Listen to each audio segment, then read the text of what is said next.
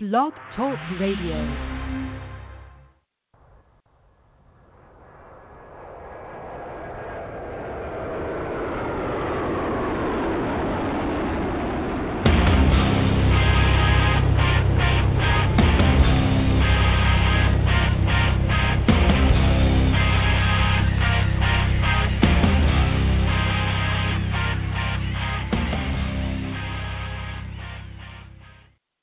Happy Friday, everybody. Welcome to the Michael Cutler Hour. I am obviously your host, Michael Cutler.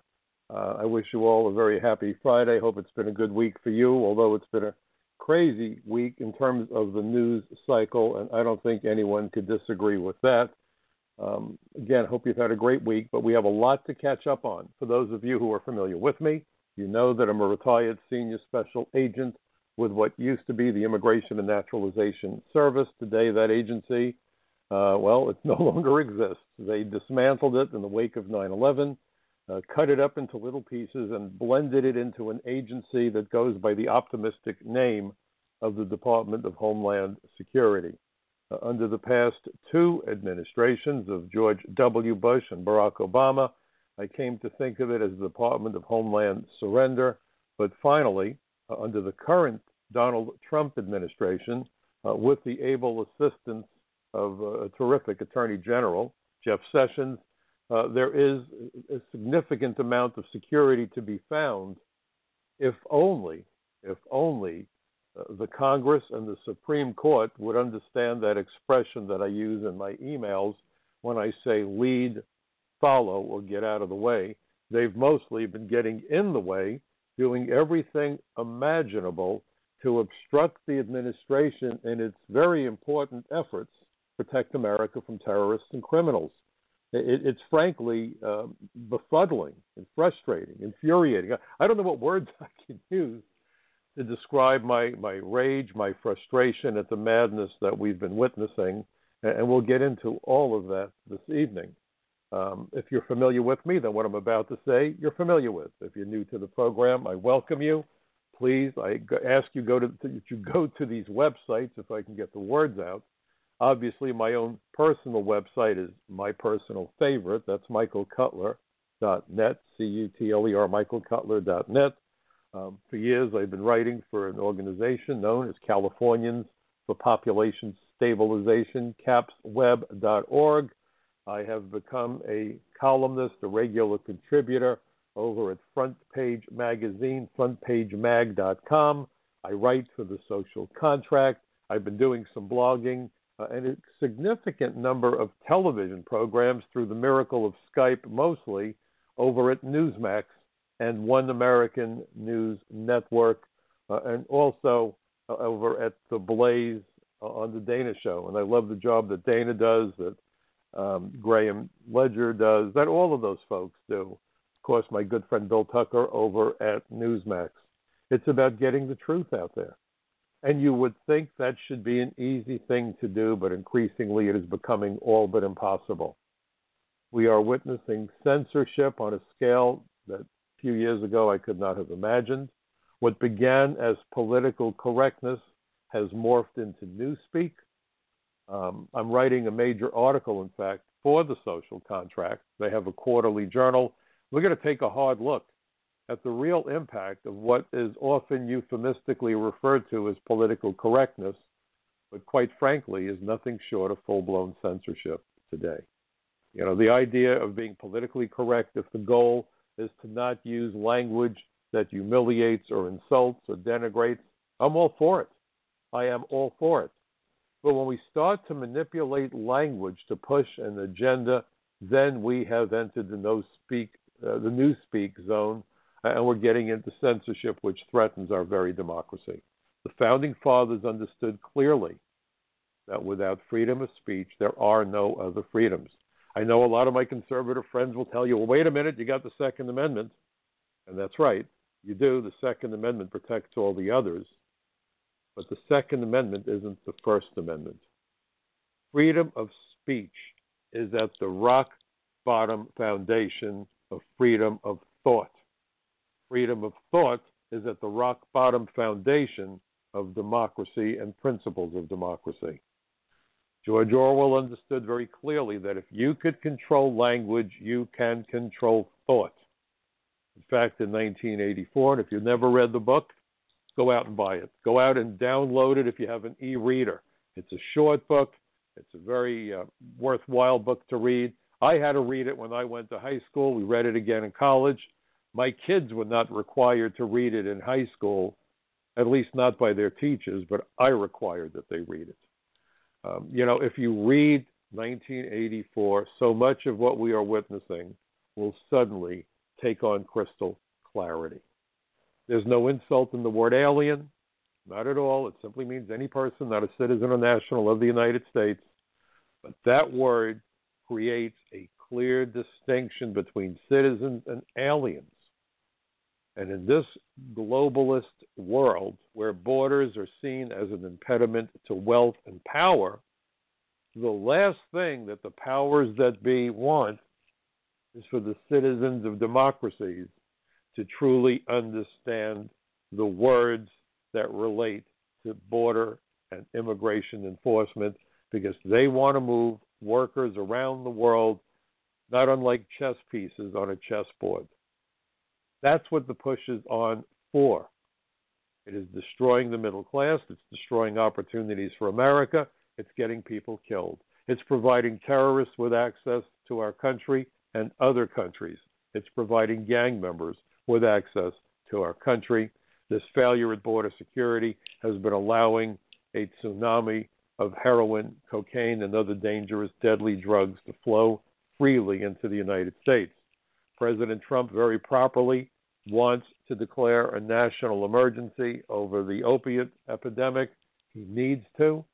But I've said this for years that if you want to know truly how secure America's borders are, ignore the arrest by the Border Patrol. First of all, as I said when I was on Neil Cavuto a number of years ago, trying to figure out how many illegal aliens are present based on arrest statistics is not unlike trying to take attendance by asking people not present to raise their hand.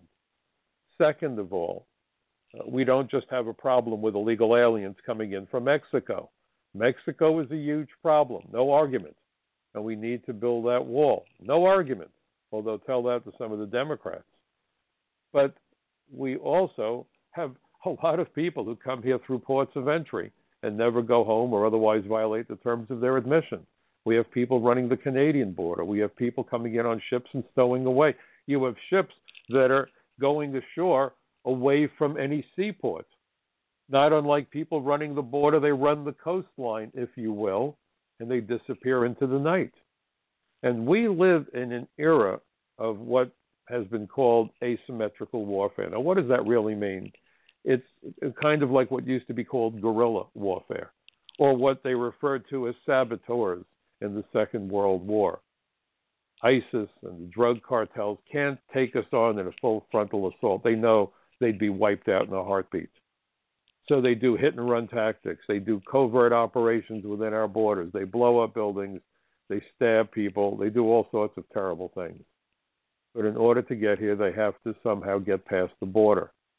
Most of them come through international airports and get lost, but there's so many other ways of coming here.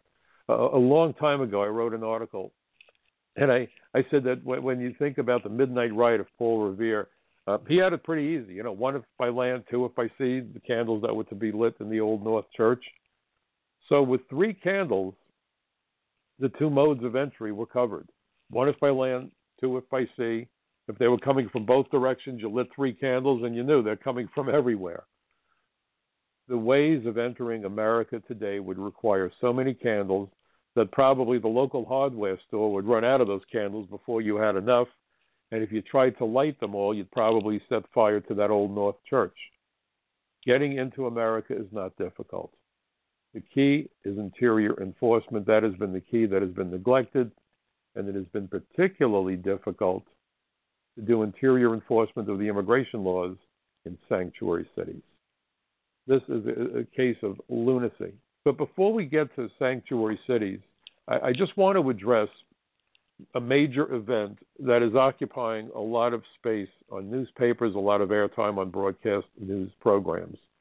The problem that I want to address is what we are witnessing with North Korea and its increasingly acrimonious threats against America, against Guam, against its uh, against American allies in that region. Now, you may be wondering what immigration has to do with North Korea. We don't allow North Koreans into the United States. We don't have a problem with illegal aliens from North Korea. So you're probably sitting there saying, what is this guy Cutler thinking? Why are we going to talk about immigration if we're talking about a military problem? Now, if you're wondering, here's the story and the way that it needs to be understood. But because of an agenda for globalism, pushed by the U.S. Chamber of Commerce, pushed by universities, pushed by businesses and special interest groups, no one wants anyone to consider I am about to tell you. North Korea did not develop the technology to build those rockets and build nuclear weapons by themselves. If I was a betting man, I would bet that that technology, for the most part, Iran may have had a hand in it, no argument. You never know. Maybe Russia got involved. They're not our friends. Not our friends. And by the way, uh, Iran, same deal as, as the country that I think provided most of the technology, China. They got it here in the United States. Iran um, had their engineers trained during the Shah's regime in how to build nuclear power plants because apparently companies wanted to sell their turbines and you know the turbines that are steam powered the water gets heated by nuclear reaction and, and it generates electricity. And the companies that built those turbines wanted um, to have a new market. So apparently we gave the technology to iran to build those turbines to build nuclear power plants. The cat's out of the bag. We are transferring intellectual property across the world. The United States has very strict laws that protect intellectual property, copyright laws, patent laws, strictly enforced. China could care less about laws. They don't care. Those laws to them aren't even speed bumps. They look at them as silly and they look at us as dummies.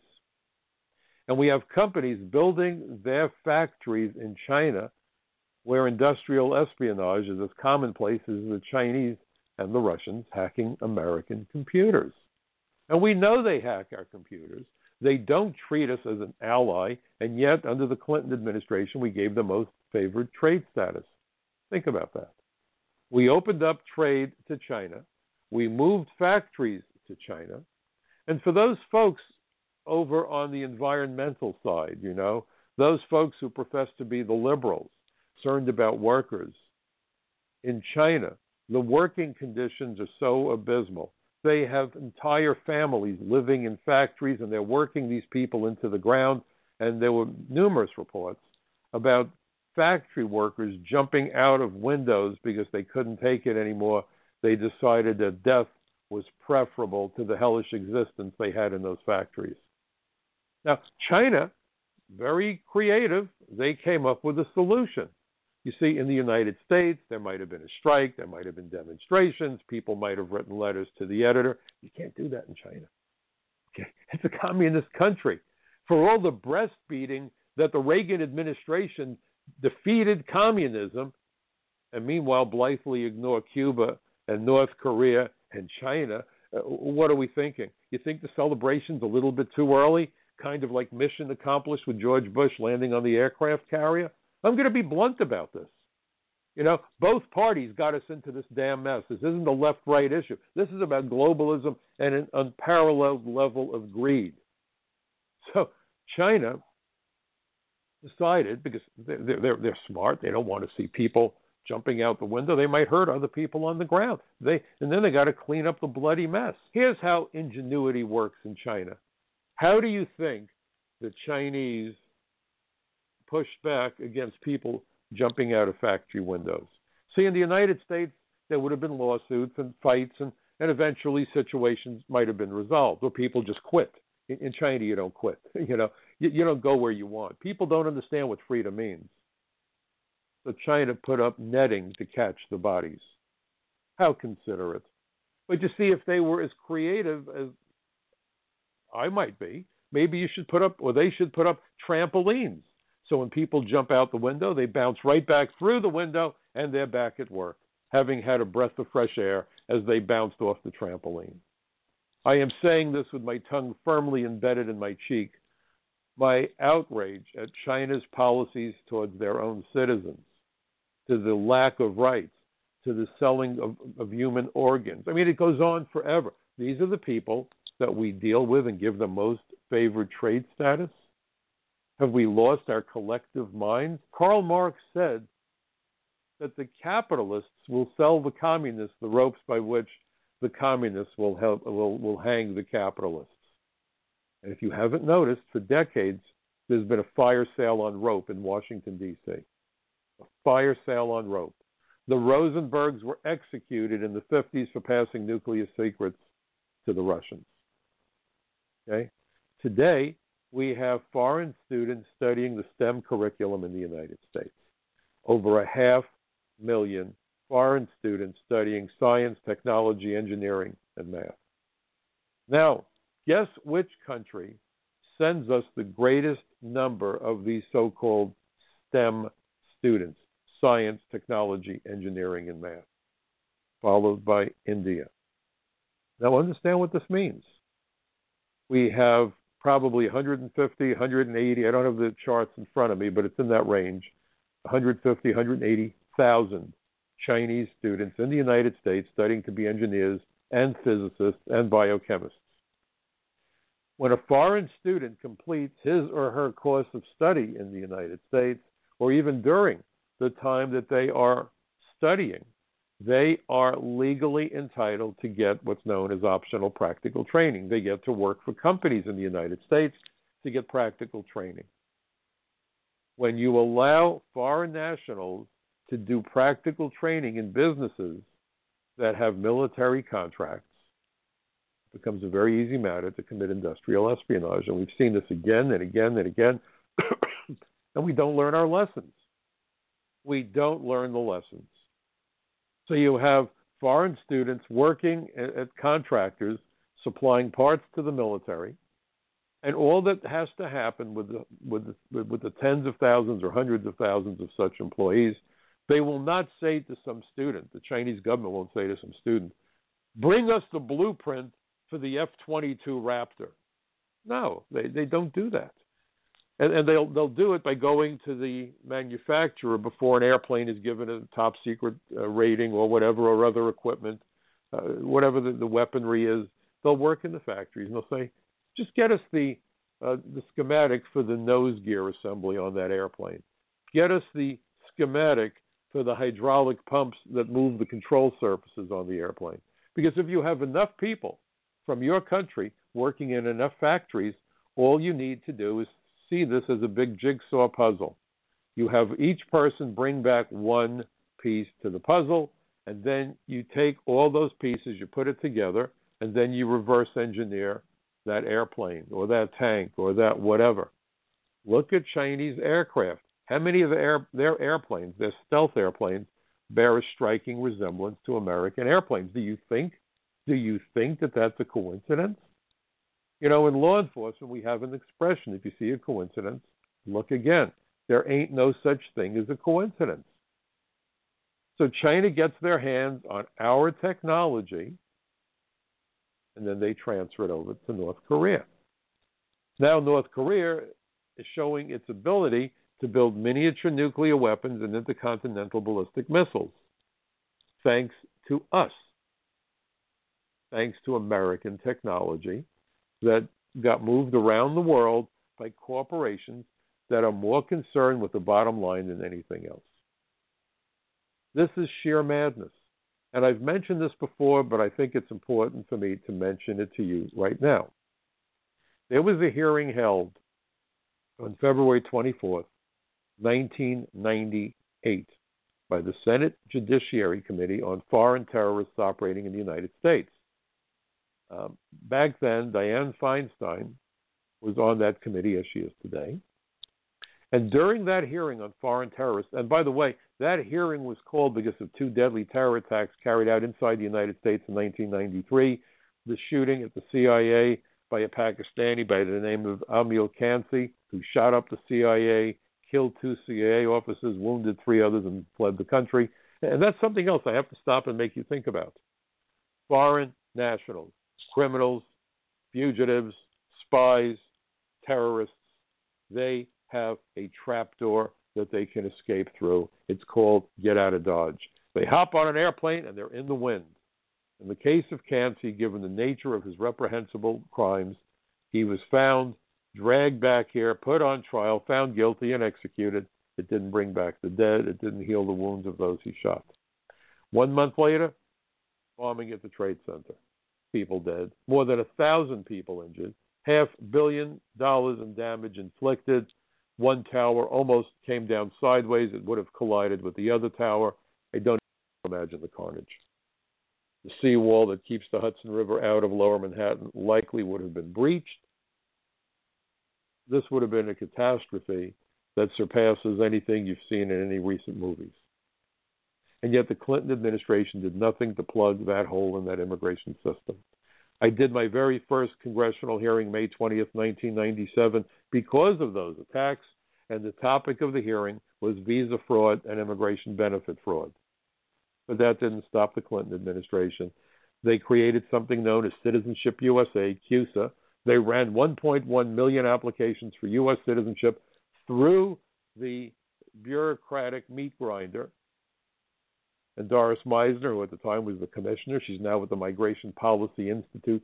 Migration policy. It, it makes me think of the swallows returning to Capistrano. Let's make this all sound as normal as possible. The tides come in and the tides go out. You know, migration.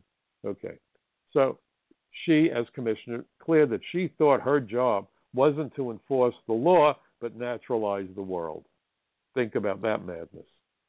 So she eventually hired more adjudications officers, unskilled, didn't know what they were doing. It used to be that the only people who could adjudicate applications for citizenship were people who had worked for the INS back then, Immigration and Naturalization Service, for decades.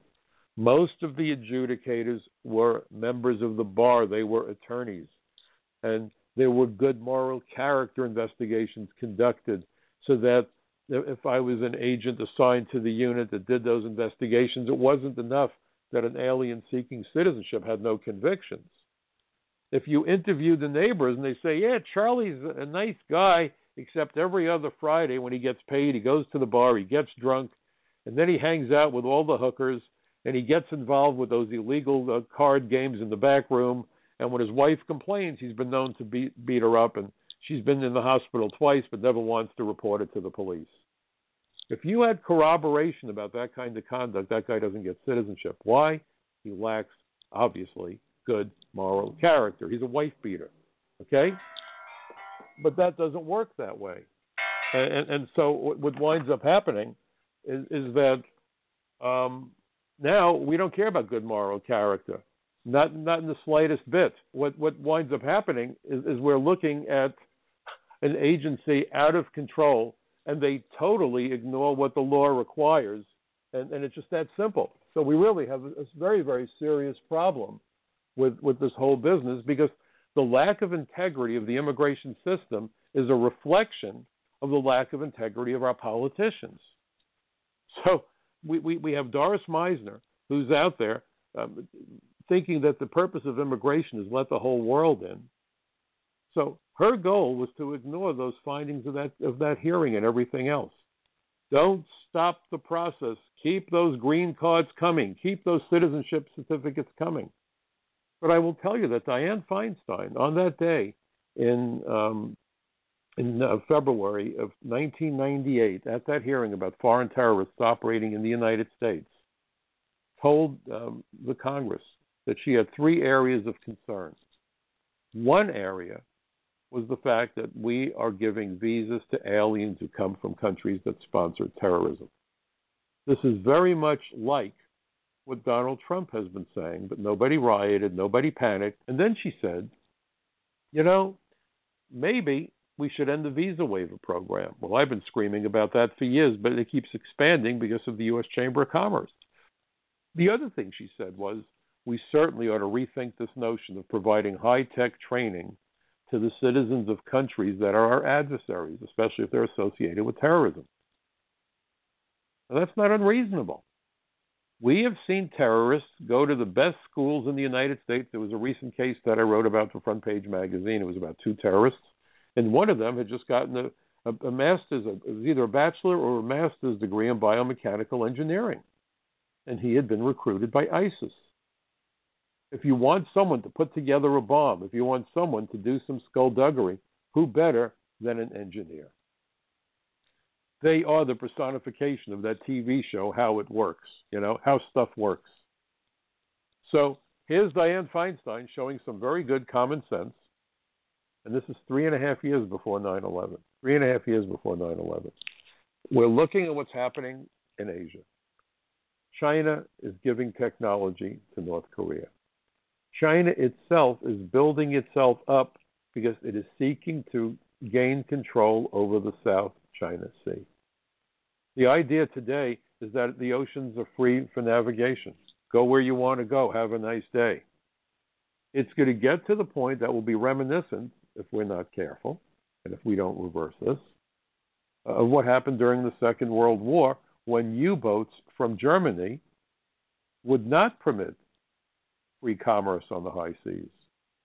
And in fact, the United States, in trying to arm England and provide even just food and consumer goods to England, were building something like a Liberty. They were called Liberty ships. I think they were cranking out one Liberty ship every 10 days. And those Liberty ships basically became the, the ducks in the shooting gallery. The Nazis would, would pop up in their U boats and fire off torpedoes. Lots of people were killed on those ships. Uh, cargo was sunk. Well, we're almost in, we're heading in that direction in the South China Sea. China has built an artificial island in the South China Sea. And they've armed it to the teeth. And they're now telling our military, don't you dare come near those islands, because if you come near the island, there's going to be a problem. They've buzzed our ships, they've buzzed our planes. Those ships, in large measure, were built because they were able, China was able to get their hands on U.S. technology. We are educating our adversaries, and please make absolutely no mistake China is not an ally, it's an adversary. It's an adversary. Why in the world would you provide technology to people that want to shoot you? You know, I mean, think about that. This is a case of lunacy, but it persists. But it persists. We need free trade. Sure thing, free trade with free, unfettered trade with countries that are our not our allies, but our adversaries, we're not going to win in the long run. We will not win in the long run. It's a very dangerous situation, but a lot of it is of our own doing because of corporations looking for cheap labor. God knows we're not making enough money. Our CEOs are only making $100 million a year they're flying around in, in corporate jet planes that make Air Force One look like a cattle car, but darn, we need more money. Instead of looking at America as their home country, these are international corporations. They don't care about America, they care about the bottom line.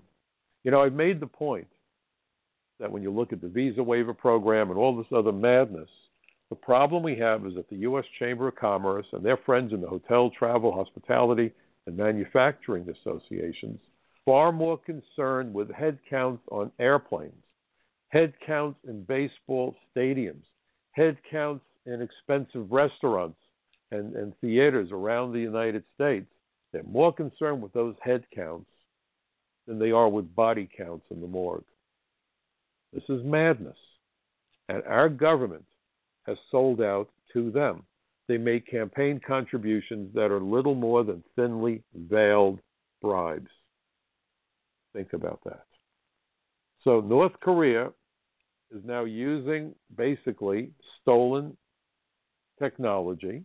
Much of it originated initially in the United States, and they're aiming it at us. Aiming it at us. Was this predictable? Of course it was. But when you, you know, they talk about blind greed, this is what blind greed looks like. And this blind greed ultimately can result in you're looking at a worst case scenario for the outcome of where blind greed takes you. If you don't think long term, and I assure you, dictatorships think long term, totalitarian governments think long term, call up your local congressman. For a congressman, long term is the next election in a year and a half. Pardon me. For a senator, long term is maybe five years from now, and then they're going to start to think about their reelection campaign. Long term. When you look at terrorists, when you look at totalitarian countries, long term is decades and generations. They truly have the long view down the road, and we are myopic. America is myopic because politicians are looking to the next election. Corporations are even worse. They're looking at the next earnings statement. That's how we got into this mess. There is no long term strategy. It's only how much money can I get between now and the next earnings statement because we've got to make the stocks go up. If that's what drives your train, that train is going to get derailed at some point. It's, the wheels are coming off the track right now. So that is the nexus, folks, if you were wondering, between immigration and North Korea. The fact that we have allowed a transference of our technology including nuclear technology, rocket technology. It's in the wind, gone. In the old days, people got executed for sharing that stuff. Today, it's shared in the name of international trade. International trade. So I really want to think about level of betrayal by colleges that want to fill their classrooms by corporations that want to fill their bank accounts, and by politicians, well, you know what they're full of to begin with anyway. Sanctuary cities, again, that very name is a classic example of Orwell. When I think of a sanctuary, I think about a place of serenity, peace, security, warmth, babbling brooks, tweeting birds, and a clear blue sky sanctuary cities should actually be referred to as magnet cities, and boy, what they attract. Our immigration laws are not, are, have nothing to do with race, religion, or ethnicity. Title 8, United States Code, Section 1182, and if you go to my article at Front Page Mag, you can read all this. And, and that's so important because this is why I'm thrilled that I do have an opportunity to write for Front Page, to write for Caps Web, to write for the social contract, what I wanted to do is obviously read the and then forward it, whether through social media, post the links, email, make a phone call when you're sitting down with your friends, fill them in. Fill them in. Because there is so much nonsense being spewed by the media. They won't use the word alien straight out of Orwell. Anybody who says we should secure the borders gets a title. And the title that you get is not very flattering. You're called anti immigrant. If you dare suggest that we need to make certain that criminals don't come into the United States, you are branded anti immigrant. On the other hand, if you say that aliens who are here illegally and commit rape and murder, but nevertheless they have family here, we can't deport them, they should be called anarchists, but they're called pro immigrant. And because we're a nation of immigrants, quote unquote, if anyone dares suggest otherwise, then people look askance at you and they say, My God, that man's a bigot. Well, I do have a problem with bigotry. I have a problem because I am biased against criminals. I don't care what their race, religion, ethnicity is. Don't care. If you are a criminal, if you are hurting innocent people, you are a problem. And as an agent, I had the privilege of arresting people like that. Lots of people like that. I only wish I had the opportunity to rest even more. But you can only work so many hours in a day. This is crazy stuff that's being foisted on us, and I think the American people are finally trying to understand it. They're trying to make heads or tails of it, and that's what I'm trying to do with my program. When you hear mayors of sanctuary cities tell you, if we enforce immigration laws with ICE, with Immigration and Customs Enforcement, aliens who fall victim to criminal activity, to crimes, they're assaulted, raped, they won't come forward. It makes us less safe. We can't cooperate with immigration because people will not talk to our police officers. Folks, it's a lie. And it's not just a lie because I said it is, it's a lie because that was what I experienced when I was an agent. For half my 30 year career, I was assigned first to DEA intelligence for about four and a half years, and then for the next 10 years or so, I was assigned to the Organized Crime Drug Enforcement Task Force as a senior special agent. I had desks at the FBI and DEA and ATF. I worked intimately with the New York City Police Department, Nassau County, Suffolk County, state police, you name it. I worked with the foreign governments of Israel, Canada, Great Britain, got an award from the government of Japan. And I will tell you that one of my key responsibilities as an immigration agent on the Drug Task Force, as an immigration agent assigned to the Unified Intelligence Division of the Drug Enforcement Administration, was to use my authority as an immigration agent to cultivate informants and cooperating witnesses within ethnic immigrant communities. They didn't run from me, they were happy to see me. Because if an alien fell victim to a crime, we were happy to provide that alien with lawful status if they helped us with an investigation. Now, the criminals didn't want to see us, and that's a good thing.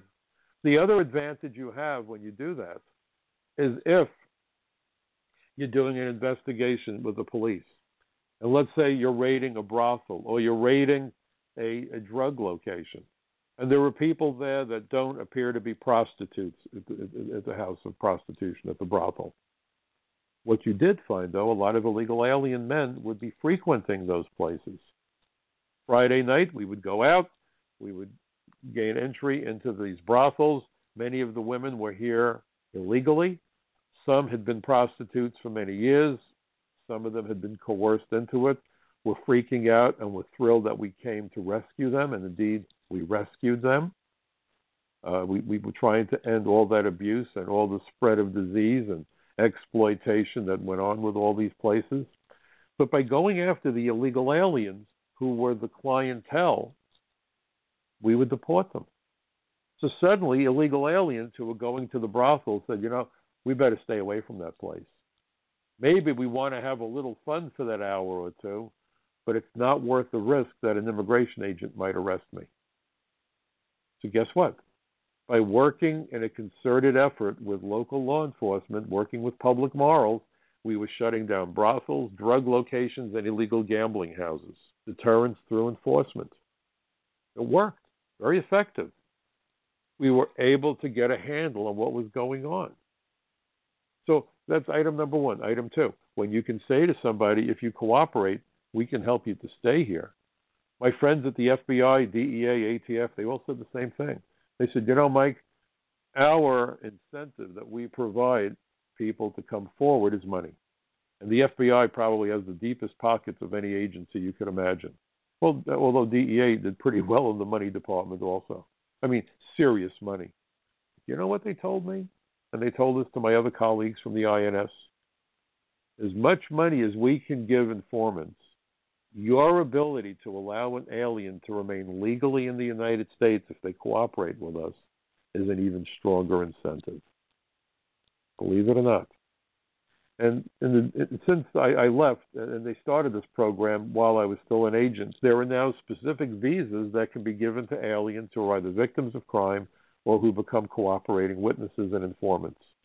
I did a congressional hearing about this back in 2004. It was a hearing about alien smuggling. We also got into this issue about developing intelligence, and you need informants to develop intelligence. How do you develop informants?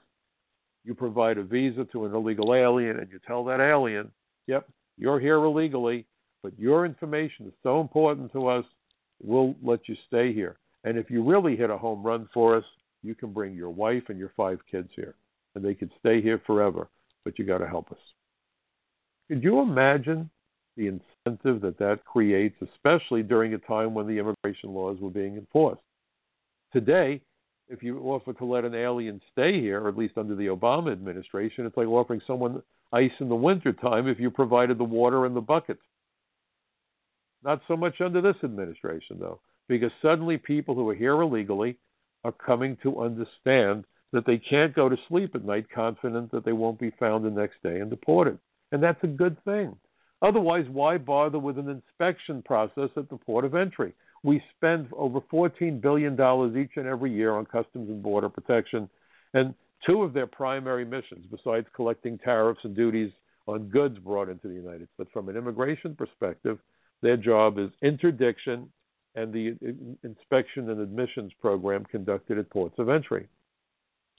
In fact, for the first four years of my career with the old INS, beginning in 1971, I hate to admit how long ago that was. And then when I look in the mirror and see all my gray hair, I realize how long ago it was. But for the first four years of my career with the INS, I was an immigration inspector assigned to John F. Kennedy International Airport. And by the way, when they tell you that pro enforcement, if, you're in favor of enforcement, you're anti immigrant, I can't tell you how many immigrants I admitted into the United States with their immigrant visa packets in hand, and we were happy to give them their alien cards. In those days, they got them right away. Now they're mailed to them after they get to their destination. But it was a thrill. I admitted political refugees, and back then it was a polit- it was a thrill. We weren't worried about people killing us if we made a mistake, and the vetting process, um, we were doing a lot better than we are today because now we're dealing with terrorists who come from countries that won't cooperate with us. There's no databases, there's no way of knowing who they are. But again, the big difference back then, people that got in, if they were bad guys, were generally running from law enforcement, like the Nazi collaborators. And I was help, I was happy to help with that in a couple of cases. But they weren't about to kill somebody in the United States. Today, if we make a mistake, people will likely die. This is a big difference. Nobody wants to talk about that difference either. So you have inspectors at the airports. You have the Border Patrol trying to make sure that everybody who gets uh, near that border enters through the border so they can be screened. When you hear Senator Menendez from New Jersey describe the wall on the border as a wall of hate and says, if you build that wall, it will turn off commerce. How? How? the wall isn't going to be built across the port of entry. It will just make certain to funnel all traffic into the ports of entry. You believe that's going to stop commerce? The only commerce, and you have to ask Mr. Menendez why this is of concern to him, is illegal commerce, illegal aliens, narcotics. Okay? Yeah. That industry is going to get hammered along the border, I assure you as I said at one of the hearings, the immigration system is a balloon. It's a sealed system. If you squeeze in one place, it's going to bulge somewhere else. So that's obviously a problem. But to say that building a wall will stop commerce is another one of those lies. It's another lie. Wall of hate? How is it a wall of hate? If you could stop human traffickers from moving people across the border, the women are being raped, Many young women, if they are planning to come here with the help of a smuggler, most young women will tell you. When I've when I've arrested them, I've asked them. I said, "Is it true?" And they said, "Yes." You know what the question was? Is it true that before you began your trek north to get to that U.S. Mexican border, did you take birth control pills? And almost every young woman would say to me, Yes, I did. You have any idea why those young women take birth control pills months in advance of their trip to the United States if they're coming illegally? Well, the answer is disgusting, it's despicable, it's sickening, because typically young women, if they're attractive at all, or not even attractive, these people are animals, the traffickers, will gang rape the women. I've been down to the border where you see something known as the rape trees.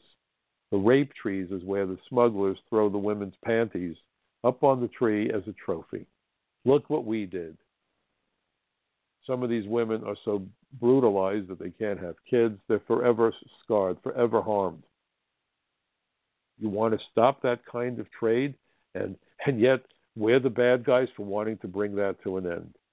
Sanctuary cities not only shield illegal aliens from detection, but by not giving ICE agents access to smuggled aliens, those ICE agents can't build cases against the human traffickers. Sanctuary cities not only harbor illegal aliens and shield illegal aliens, they shield human traffickers. You're not going to hear that on the evening news. Of course you're not. because the agenda is keep that cheap labor force coming. Let's see how low we can drive down the wages.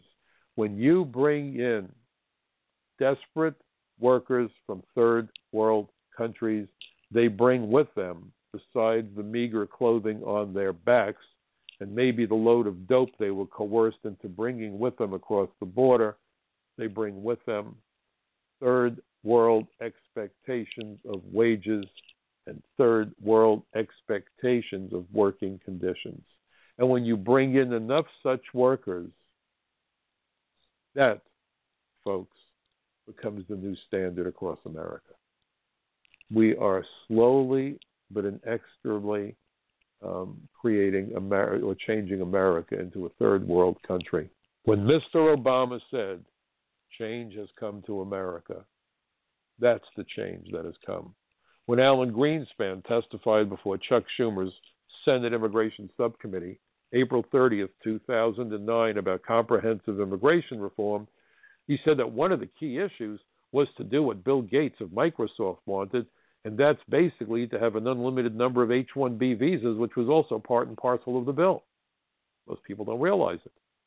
It's something Ted Cruz wanted. Cruz wanted a five fold increase in H 1B visas.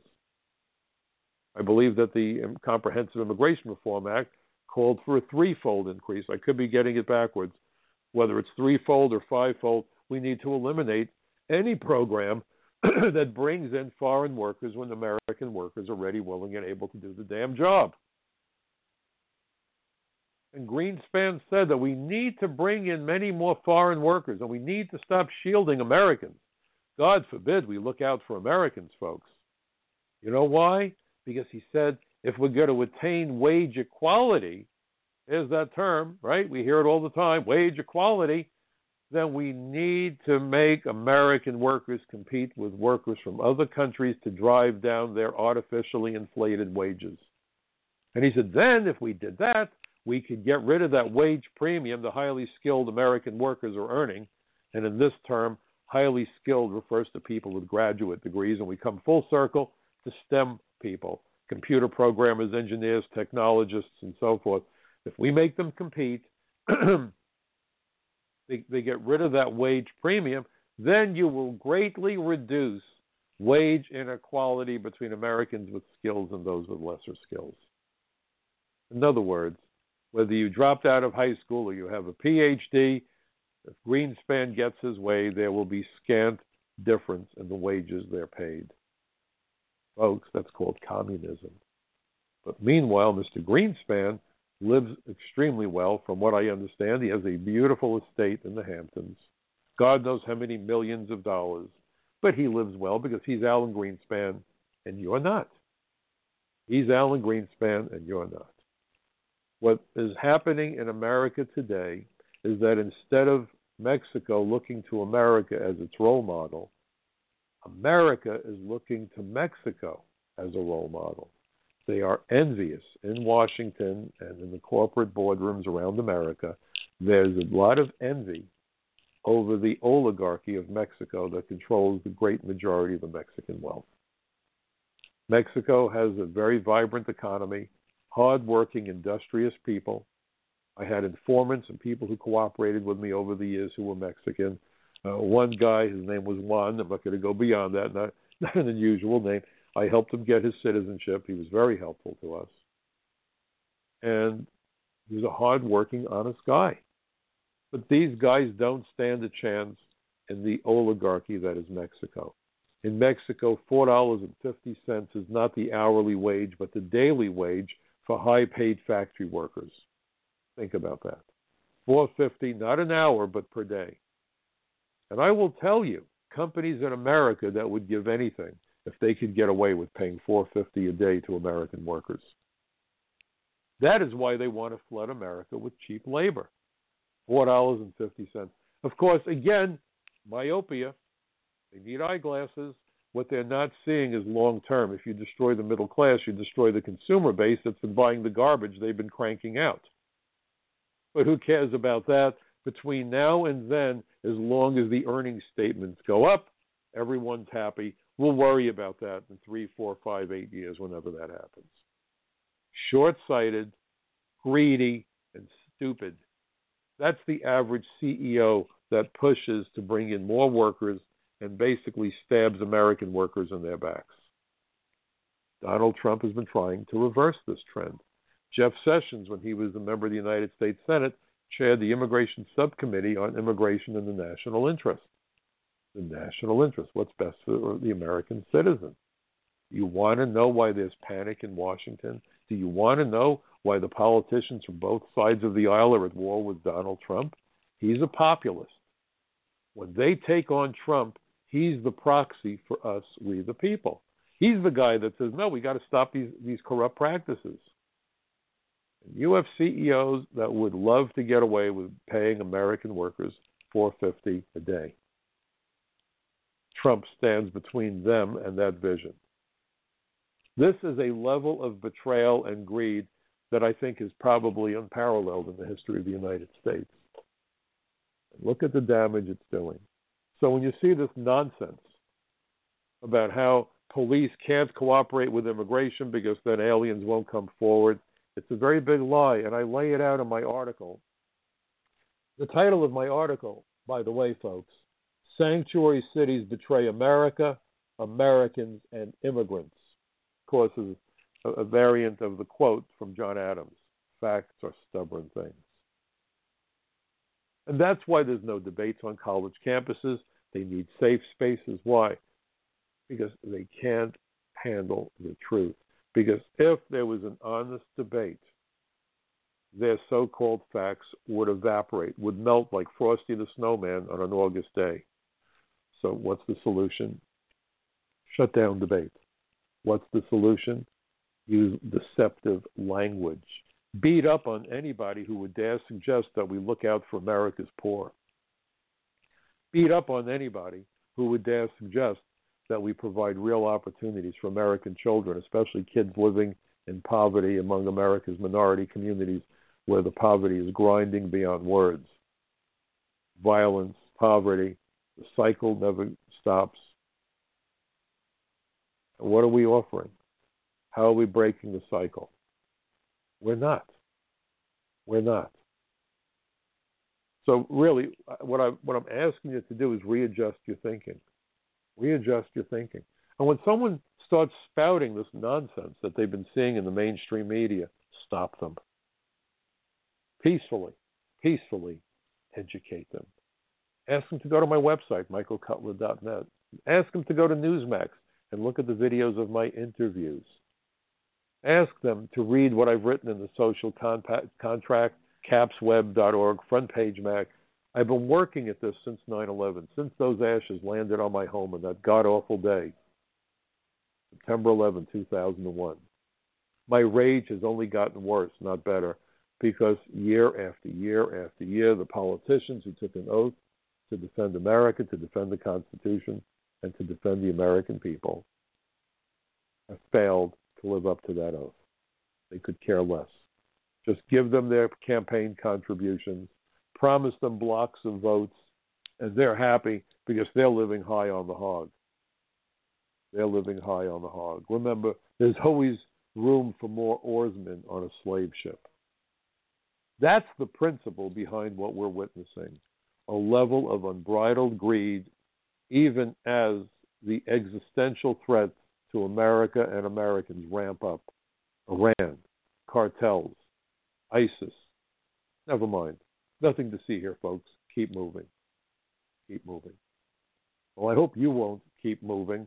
I hope you will pay attention.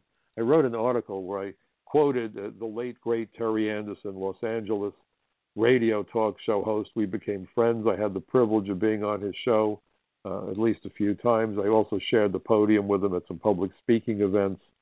And uh, Terry Anderson's personality was as big as, as he physically was big. He was a big, powerful guy, and he used to belt out the statement if you ain't mad, you ain't paying attention.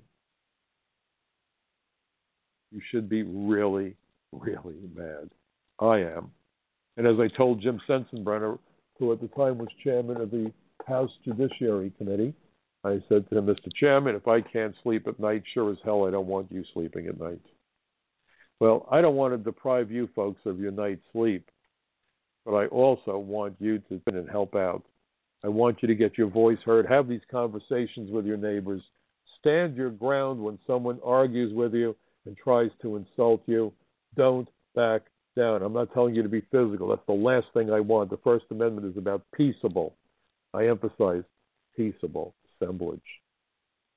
But don't roll over and play dead. We're in the middle of a crisis. This great nation has withstood worse since its founding. But more than ever, we need as Americans to find those things that make us most similar, not to look for those things that divide us. E pluribus unum should really be our goal out of many, one, one great nation. And in that regard, I ask you to get involved. And, and you know what I always like to say at the end of my programs, folks? You know, democracy is not a spectator sport. Check out my articles, pass them along to as many folks as you can, become part of my bucket brigade of truth, and um, we'll take it from there. Thank you so much for joining me this evening. Um, next week, I believe that I will be taking a break from uh, this uh, broadcast chair, but I will be back the week afterwards. But I am very much looking forward to, uh, to seeing you. But meanwhile, check out my website, michaelcutler.net, and have a wonderful weekend, ladies and gentlemen. Good night for now.